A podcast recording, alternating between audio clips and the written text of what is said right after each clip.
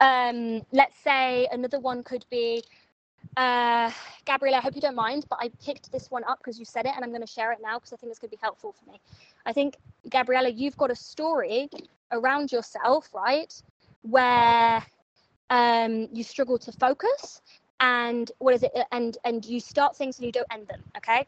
So it's, it's really challenging when we have naughty little beliefs because uh, often they'll be stemmed from childhood and we'll have a whole life of experience. So if I said to, to, to um, Gabriella, is this really true? She might look at me and say, Of course it's true. And she'd give me 101 pieces of evidence for it, right? But when we're playing with energy and when we're playing with consciousness and we're playing with possibility, everything can be true and can be not true. That's the law of polarity, and we choose which one to focus on. So, for example, if you've got a pattern in yourself, right, that blocks the result that you want, my recommendation is instead of being pissed off of the pattern, start rewriting it.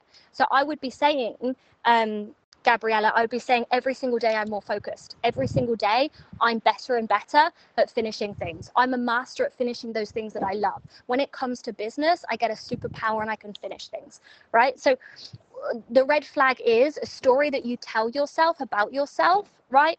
That is going to lead to an undesirable result right? And so when we're doing this work, which is the emotional, mental, really spiritual work, right? It's like we want to really become observers of ourselves at all times.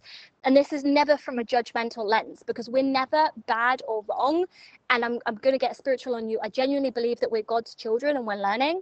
And I know for some of you guys, when I talk about God and these things, it might be off putting. So just like ignore that if it doesn't resonate with you. But that's my belief system.